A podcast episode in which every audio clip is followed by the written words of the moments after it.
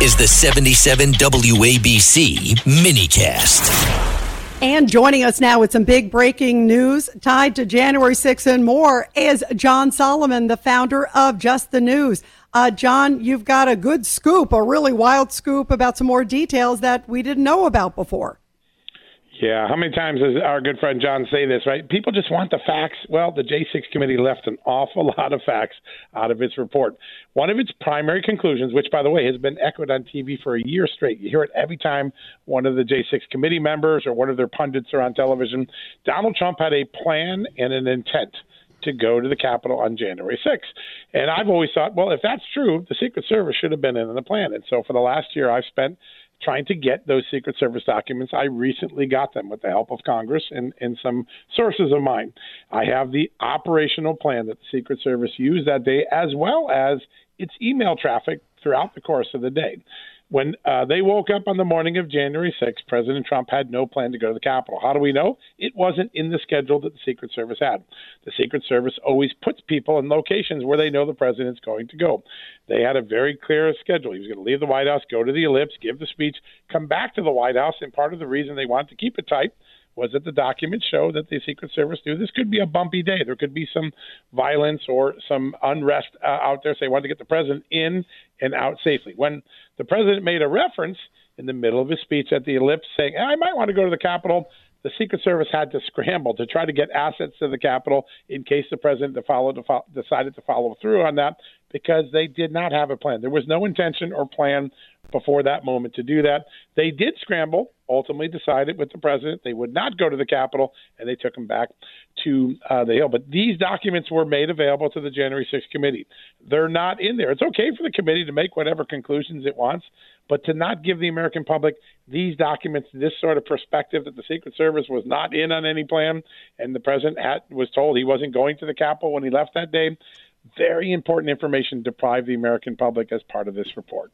Uh, John, John Catsimatidis, there's so many things that we don't know about January 6th. Yeah. Uh, and uh, one of the things uh, was that uh, the Capitol Police themselves opened up the big doors, and some people walked through. Now, the other thing we don't footage. know, uh, yes, and the other thing we don't know is how many federal agents, I don't know what agencies, were among uh, the, the people picketing. And right. were they urging, and were they urging the people to walk in? Because these people are in jail. A lot of them are in jail for January 6th, uh, and, and they're still in jail where murderers are out. Yes. You are 100% right, John. The the uh, video footage we got last summer showed more than 300 of the Capitol protesters walk through a door that was mistakenly unlocked by the Capitol Police and then left unguarded. They pressed the door to get a couple people out the door, not realizing that the door said, if you press this door, it's going to unlock from the outside. The cops left, the door opened, and people walked in without But any I've seen videos. Uh, Tell me Yeah. if I'm wrong. If I'm wrong, I'm wrong. Yeah. I've seen videos of the Capitol Police waving the people in. Yes, there are some instances where they're waving them through hallways. It's unclear whether they're waving them in or to an exit location. Most of the video footage I've seen, John, the cops are trying to get people out to a location, but they left this door open. They did not stop it. People came through 300 people. That's about a third of the people accused of going into the Capitol that day. It is a major security blunder. Uh, and it's something that the J6 committee kept from all of us. If it wasn't for Senator Ron Johnson, i- is it we would know about true, John? Is it true that the president of the United States uh, uh, offered troops to uh, Nancy Pelosi and she turned it down? Is it or is it not? the Pentagon on January 2nd called affirmatively to the Capitol Police and offered them troops, saying, if you'd like to have troops, let us know now. We'll get them going. The police chief came back the next day and said, uh, the bosses here, the political bosses, don't want them, so no, we don't need them right now. That is uh, in emails. It's in the official Capitol Police pipeline documents I all obtained last year. It is irrefutable. The Democrats go around and around saying, well, did he authorize them or did he approve them? It doesn't matter. They were offered and they were turned down.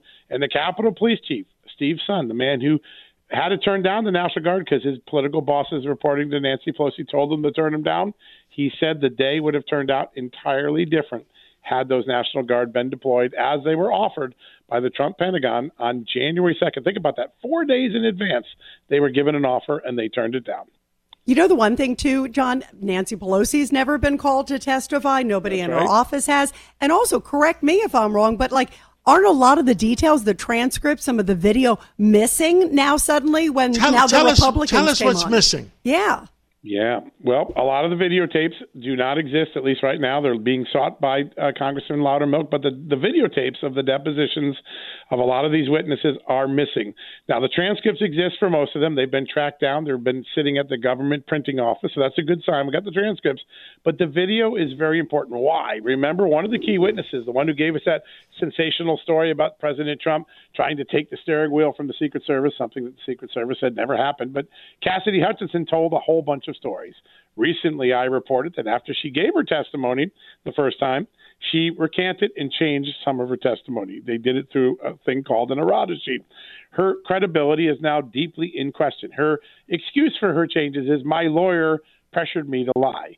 Being able to see that videotape to see if the lawyer who denies he did that uh, is actually pressing her or saying anything or looking at her or giving any hand signals would be very important for uh, resolving this very big dispute. Over the weekend, I reported that the Congress, the Republican House, is going to call uh, Cassidy Hutchinson and her former lawyer, Stefan Passantino, to testify.